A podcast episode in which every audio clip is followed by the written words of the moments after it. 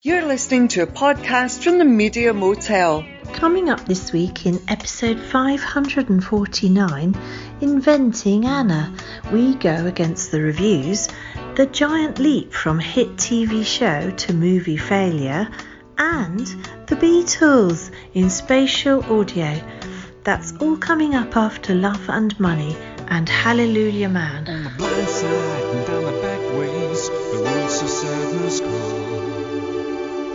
When you can't get what you need, you feel like taking a toast to it all. The sweet talk make a better man. You can feel the darkness rise. Sometimes you don't know what you're fighting for. You don't know who it is you despise. I am the Hallelujah Man. Break all the rules. I'm the King of Fools. I'm the renegade. In this great town. I'll do anything to bring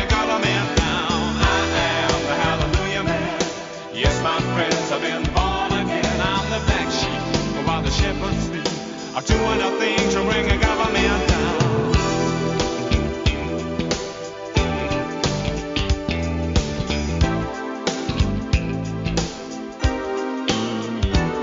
In a coat of a thousand colors and a star-spangled Cadillac, he picked up a rodeo queen with whiplash marks all over.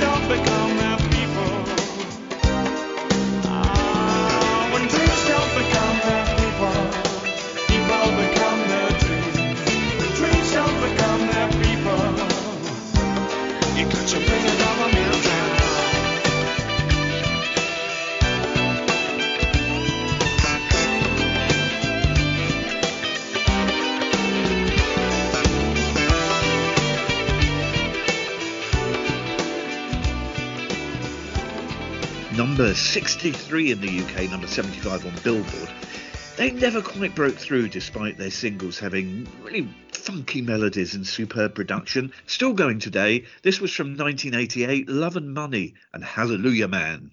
Yes, maybe they were got confused by the uh, everything but the girl album "Love Not Money." Maybe that didn't help them very much at the time. remember they got Uh, misfiled in record Yes, I think so. Like like the boy with the Arab strap being the Belle and Sebastian album, and thus very much displeasing the band that were actually called Arab Strap at the time. so uh, so yes, I'm not sure. Uh, uh, I'm not hugely familiar with them, but I'll definitely dig out some more of their stuff because I really liked that. Good choice. Yeah, yeah. Welcome along to episode 549 of the Parish Counsel. Mm. I'm Terence Dackombe, and over the next 45 minutes, delivering her spring statement, it's Juliet Harris. yes, listen up, you nation. This is my time to uh, tell you that I, unfortunately I have no control over every, any economic conditions at all, which is not entirely dissimilar to what we heard earlier this week. Anyway, hi everyone. Uh, Jules, I don't know if you have um, an offence advisor, um, because Jamie Oliver has employed one, and it's the now must-have thing for you celebrities. Really? Yeah, um, actually, Jamie Oliver has a team of them. They go through his recipes, make it, make sure there's no sort of cultural appropriation.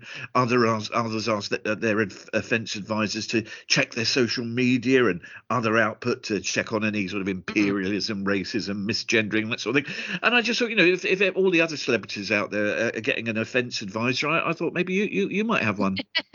I mean, you know, what can I say? I probably need one, frankly. Uh, The thing is, it's a bit like um, when Jane Garvey and Fi Glover spoke on the Fortunately podcast about how uh, the BBC has a sort of a, an, an awareness course, like a sort of a, a social awareness type course. But the people that should go on the social awareness course aren't aware that they want that they need to go on the social awareness course. And I suspect the same thing will happen with offence advisors. The people that are just generally offensive won't even clock the idea that they might not want to cause offence. In fact, they'll probably be perversely proud of it. So I suspect those of us that will want offence advisors are probably in the wider woke club already, aren't we? Yeah, that's absolutely right. Because yes, I, I see what you mean. If you're, you're if you're the sort of person who needs an offence advisor, you're probably better off not saying much in public anyway. Or, or Uh, you don't care and you're just doing yeah. that as your brand, is my view, probably. The Jeremy Clarksons of this world. Can you imagine him having an An offence offence advisor? advisor, There'd be, it would be certainly be a full time job, wouldn't it? Or you just say, just stay at home. Lockdown for Jeremy Clarkson. Stay at home. Uh, save ears. That's that's what I would be saying to him.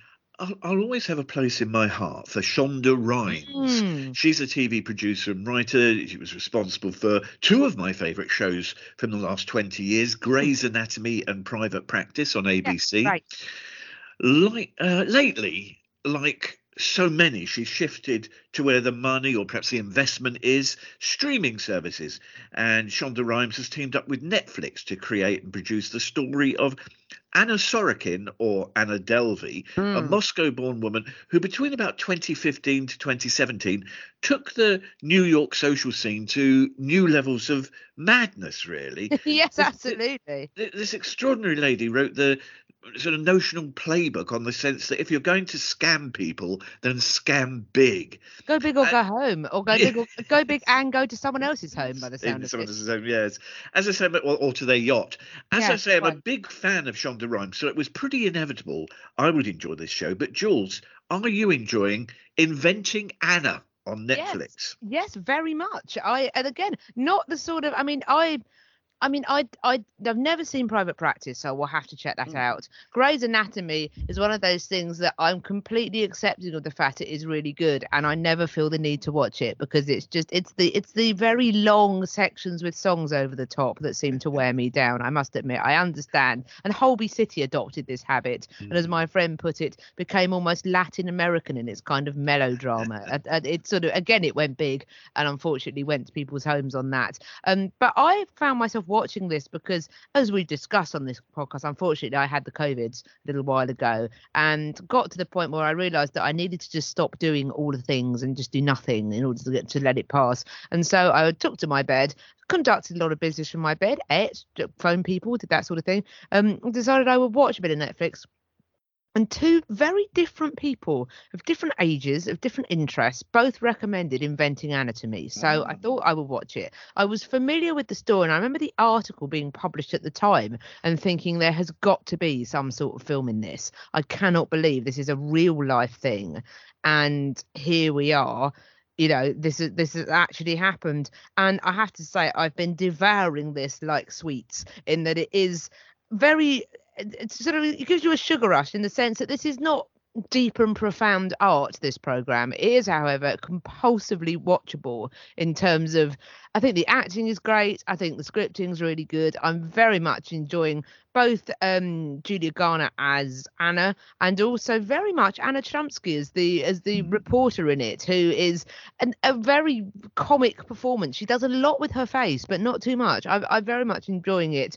There's some enjoyable cameos and what is the most sort of jaw-dropping is just how people took her at her word because she Yes. presented from that world. So the stylist that said that she had excellent taste, the lawyer played by Dr. Green from ER, who I have not seen in many years, popping up, uh, the corporate lawyer that just happily signed forms saying she had money, and it turns out she had been tricked by Anna herself pretending to be a man in Russia using voice manipulation software. It's it's it's a you know it's such a, an incredible story and I very much enjoy the the lovely little comment at the beginning of each episode, expressed in a different way.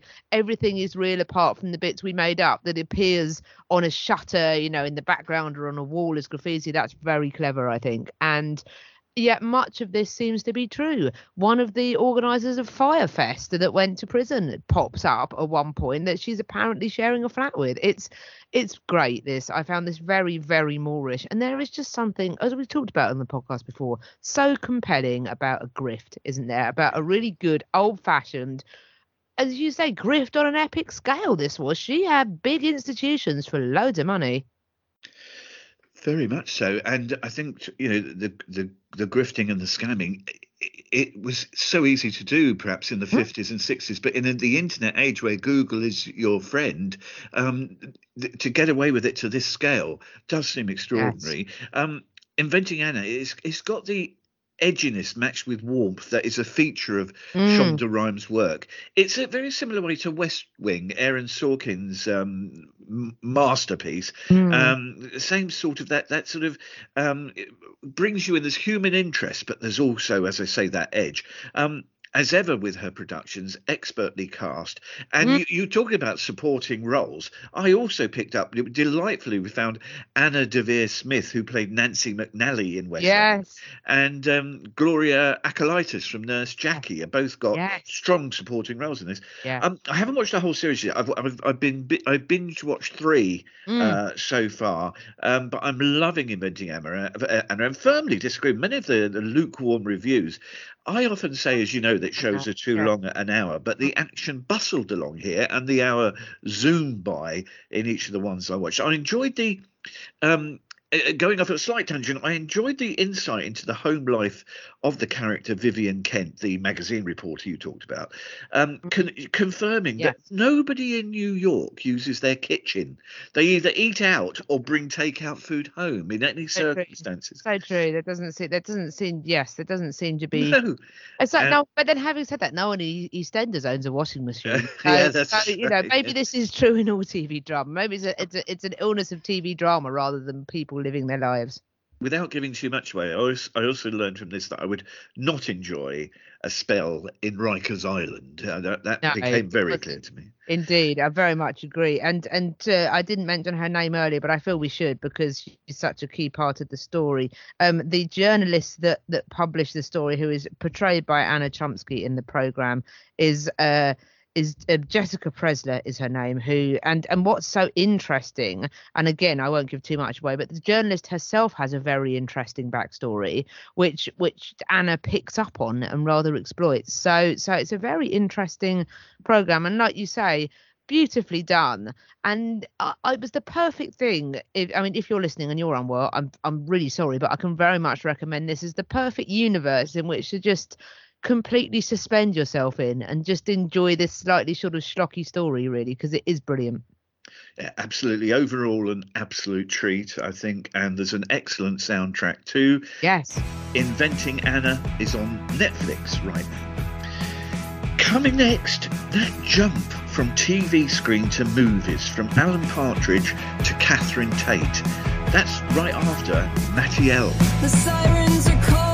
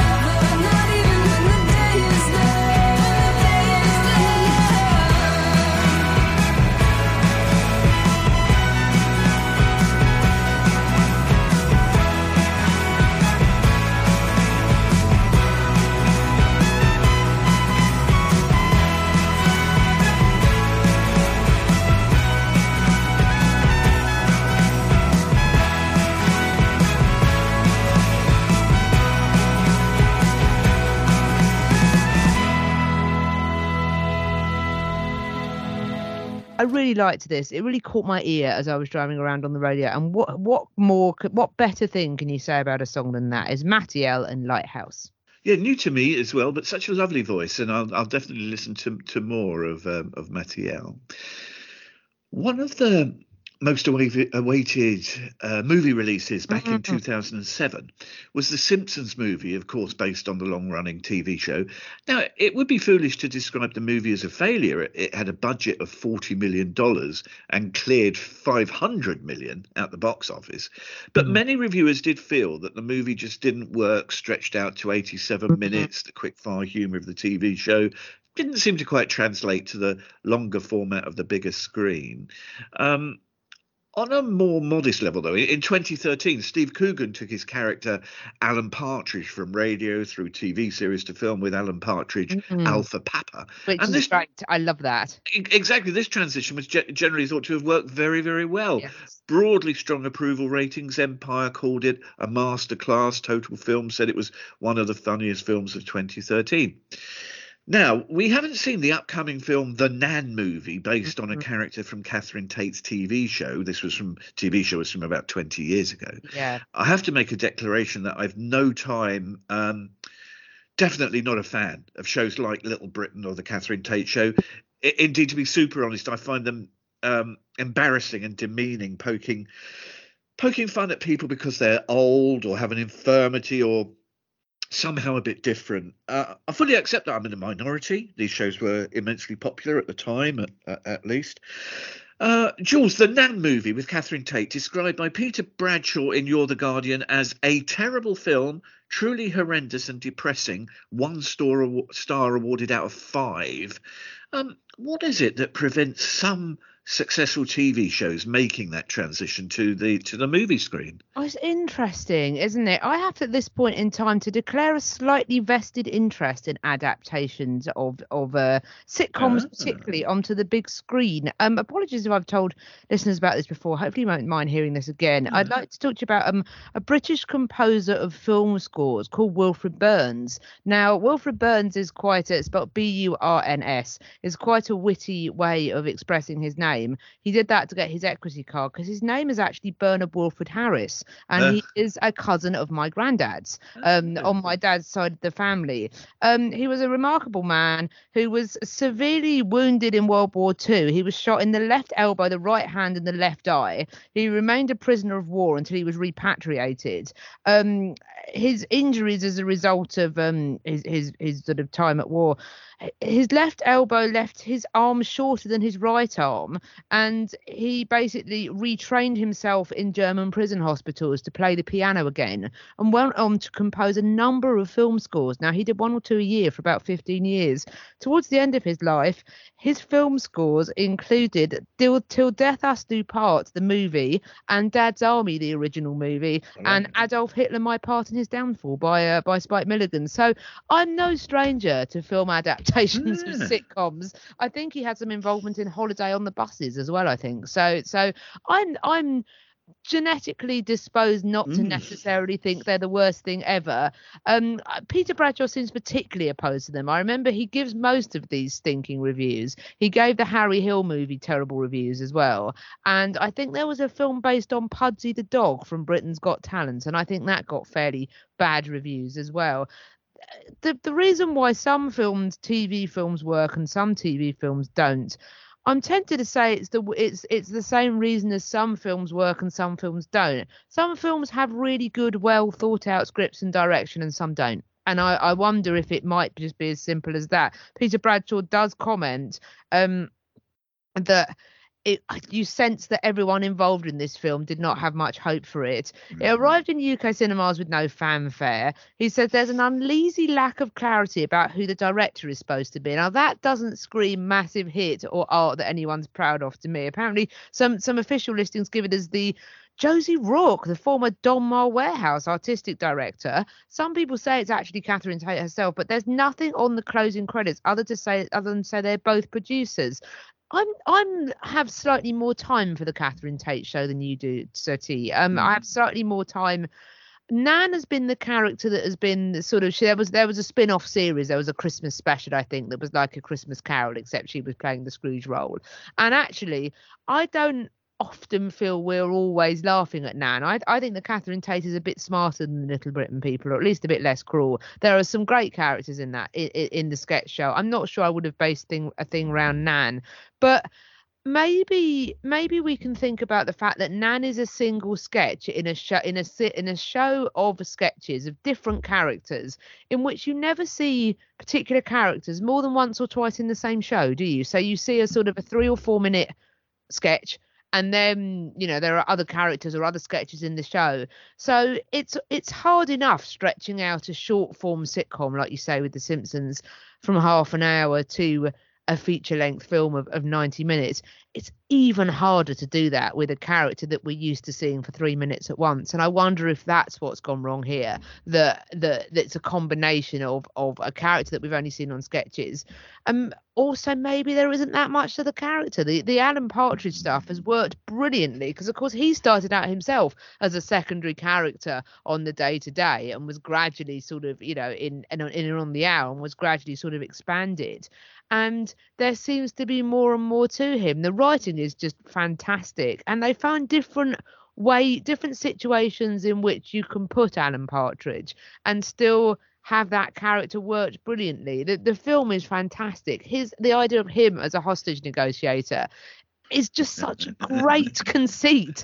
And i and i worry that the conceit for the nan film i might I, the chances are i will probably end up watching this when it is on bbc two between christmas and new year in about three day, three years time at nine o'clock in the evening. I will probably end up watching it when i've eaten too much with a parent and we will probably think it is all right.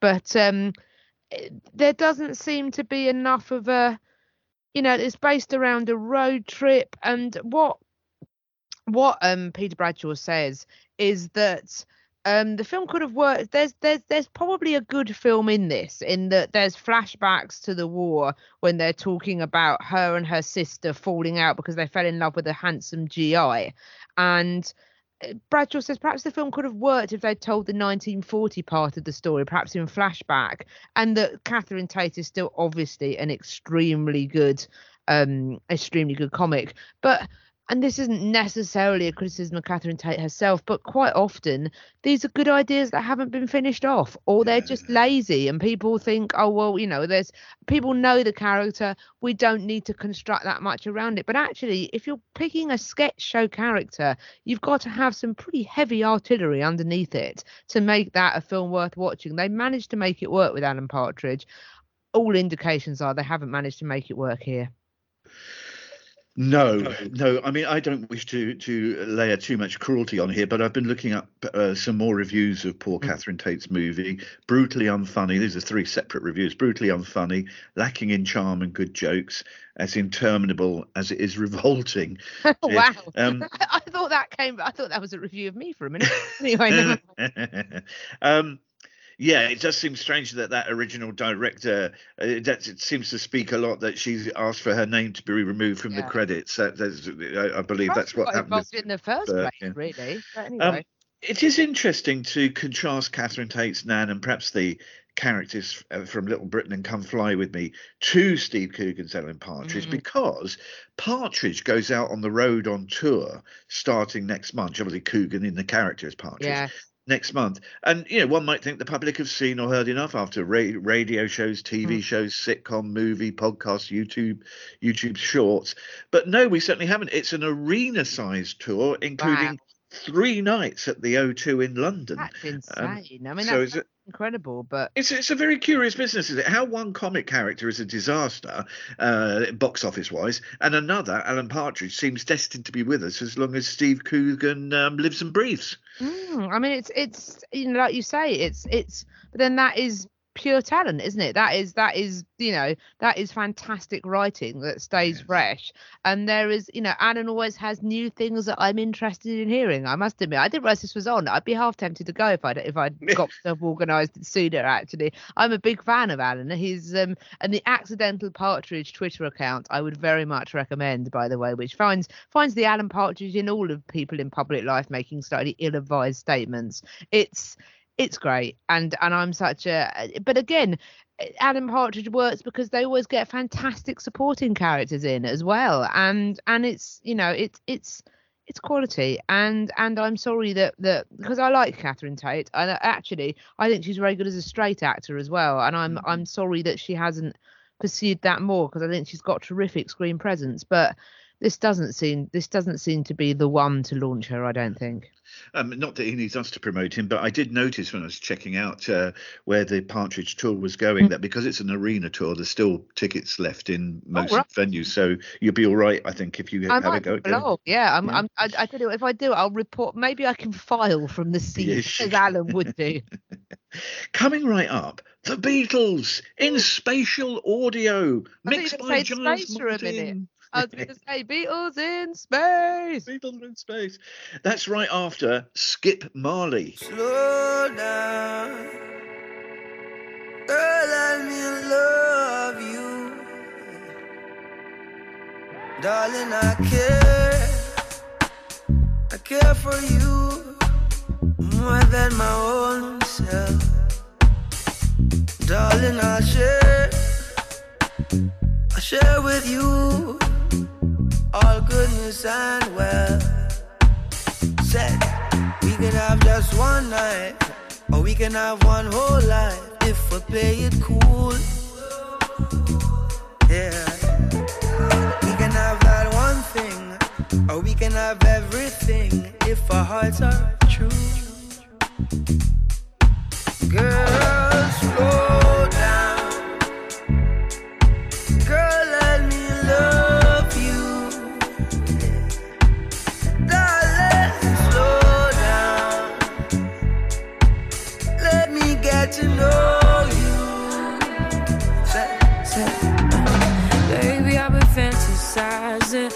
Looking in your eyes. You know I'm looking for more, and you're what I've been praying for.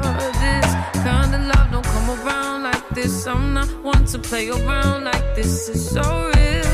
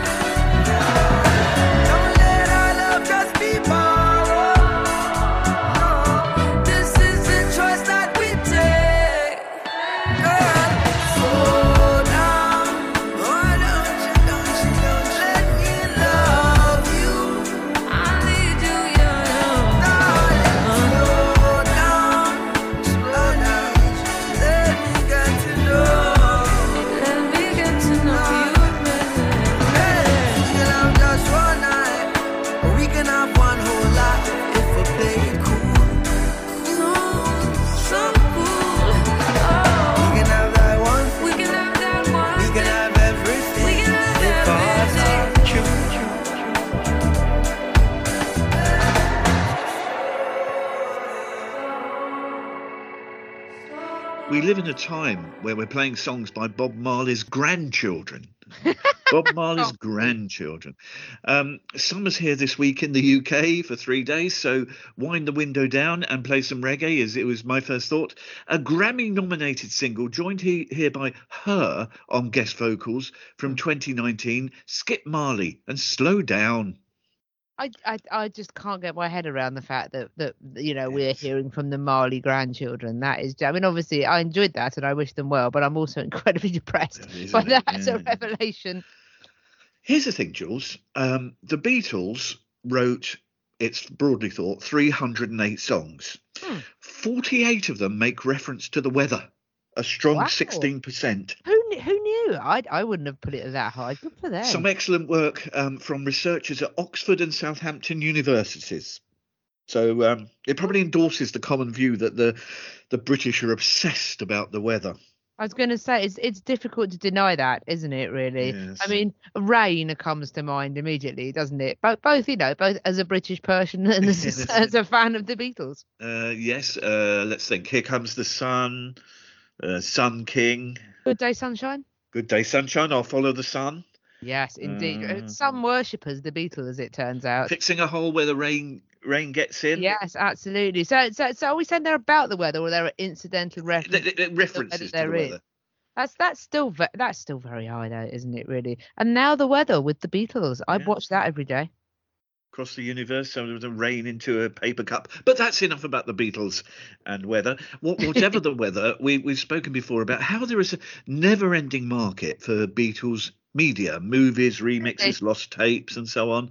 And we lap it up every time. We know we- we, are never not interested, are we? Uh, never not interested. And look out, here comes the Beatles compilation album one, remixed for spatial audio by Giles Martin. And to explain that very briefly for um, for people like me who didn't know what it was, spatial audio, um, it's, it's supposed to give you a 360 degree sound for a fuller listening experience, and it seems to be aimed at more recent tech platforms such as Apple Music, who are strongly strongly backing this technology. Yes. Now, Jules, you've had a chance to listen to this compilation of Beatles number ones in spatial audio. Does it all come together? Oh, very good. Um, Or is it all too much, as they as, as they solely would have said? Um, I I quite enjoyed this actually, and I did I did feel that it was it was one of those things where uh, maybe this is Emperor's New Clothes. I don't know. Maybe I should have just not have been told that this was spatial audio and just listened to it. And you know, maybe I'm a I'm doing what my uh, what my my pal at Quantic once said when they released all those remastered and, and you know remixed versions in the tw- 2009 2010 when he said so far I've paid 14 pounds to hear some slightly louder bongos. I don't know if if if you know if I'm just going oh yes they've changed this. I want one of those terrible people. There was a spate ages ago of one of the websites Vice or someone like that stopped loads of younger people at festivals and they all claim to have heard of bands that Vice had made up. I'm always about five seconds away from doing that. So I, wor- I worry that I might have read too much into this because I felt that I should have done, if you see what I mean. But I, I listened in headphones whilst lying on a sofa and I, I just felt different. But the thing is, Terence, this is the problem. I can't tell you how it was different. Hmm. It just was and and that is what makes me worry that I've just thought that this, that I feel this is different because I should feel that it is different because I've been told it should sound different. But and and the, the hilarious thing is is that I tried to make brainy notes on this and all I could come up with was there just seemed to be more space in the songs, which I guess is what spatial audio audio is aiming to do, isn't it? I I I found it interesting. I that I heard them differently, but I can't really explain how. Is that me being thick? Not at all. I mean, first of all, bearing in mind that many of these uh, songs were recorded in four track and Mm. sometimes then diluted down to one track before more tracks Yes, were added on another four track, if you see what I mean. Um, I think Giles Martin has done a, a good, really good job here. I thought I could never be sold yet new versions of Penny Lane and Hello Goodbye, but I listened on good quality equipment and I felt yes, you can hear the difference for Yeah. sure. Whether you like the mix is up to you. And like you, I if you pinned me down and said, right, well, describe what's so great about it. I I can't because it's just No, it's a sound. It's it's like it, it- it's like to it's like trying to smell a color. You can't you can't do it. It's I it's love that. feeling. When- unless you have synesthesia, of course. Yeah, but, well, uh, but- yes, but it is. But that, so. that's less common. I uh, it is a bit like when when you take something apart and you clean every bit and you put it back again and it and it back together again and it works slightly better, but all you've done is clean it. Maybe that's what's happened here. I don't know. I suspect there will be as many sort of back to mono feelings as hooray, it sounds Mm. fresh and new. But you can listen uh, for yourself if you wish through Apple Music. Uh, just search for the Beatles one album and it's sort of marked 2015 uh, version remixed by Giles Martin and just see what you think. It's got very little fanfare. It hasn't come out with the usual razzmatazz, but Mm, it's uh, just been. I- released very recently.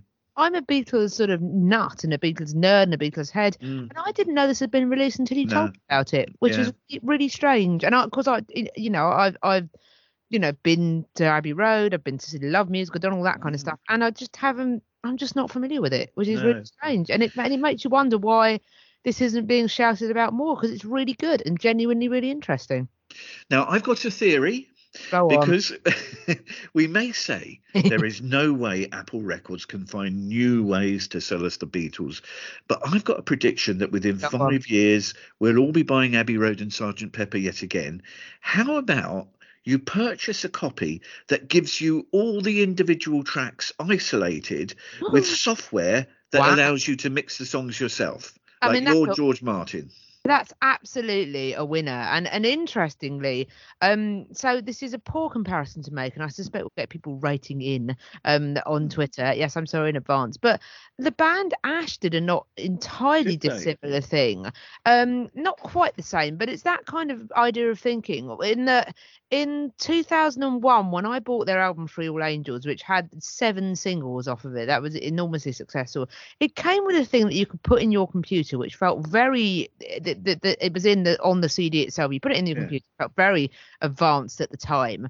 Um, I was still on. We were all still on dial-up at this point, and, and we put it in, and you could make your own music video for any of the song you picked because it had a library of about you know 350 or so different clips from ash videos that had all been split up and you could basically string all the clips together in whatever order you wanted to whatever song from the album you wanted to make your own music video. So i think there really mm-hmm. is a market in this for i think this is a, a fab idea terence of of you know make getting the stems and making your own remixes. It's it's you know it, that should happen. That would some sort of competition voted on the best mix and then Mm. win something snazzy it sounds like a winner to me I think it's the the, the ultimate uh, Beatles release, other than holograms of them performing in I your drawing say room. my my my uh, my my feeling was that it's good they're going to do an ABBA, aren't they, at some point? And uh, surely, sus- surely. yeah, and I mean,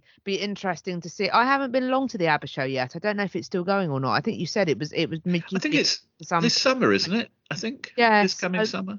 Yeah, I will. I will be interested to go and Mm. have a. But it's it's yeah. I think you're right. I think it's my this might end up you know maybe being the future. Or who knows? Maybe they would rather wait until the Beatles are no longer with us. I don't know. Yes, maybe Uh, so. But maybe that's the answer. But no, Somehow they'll find a way for us to buy the Beatles all and, over and, again. and interestingly, you know, I don't resent that because as long as No. you find an interesting way to do it, then why not? And you might feel that it beats listening to McCartney three. So you know, let's, yes. let's see. yes.